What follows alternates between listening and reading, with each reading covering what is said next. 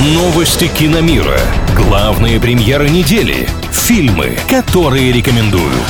Киномания на правильном радио. Всем привет, с вами Илья Андреев на правильном новости кино и сериалов.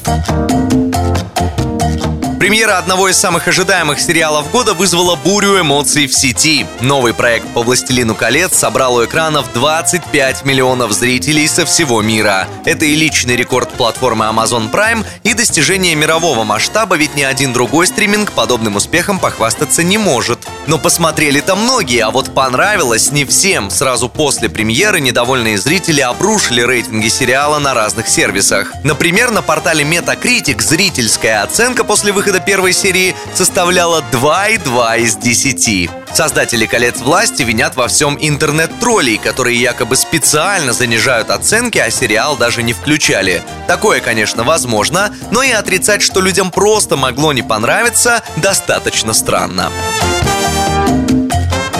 прошлом году на Международной космической станции впервые в истории состоялись съемки художественного фильма. За пределами Земли работала, как известно, команда из России, а снимали ряд сцен для остросюжетной драмы «Вызов». Это будет история о враче, что отправилась на орбиту, чтобы провести уникальную операцию и спасти космонавта.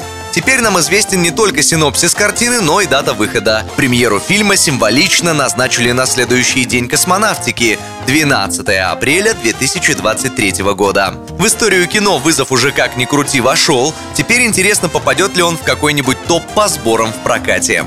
На этом у меня пока все. С вами был Илья Андреев. Услышимся на правильном радио. Киномания на правильном радио.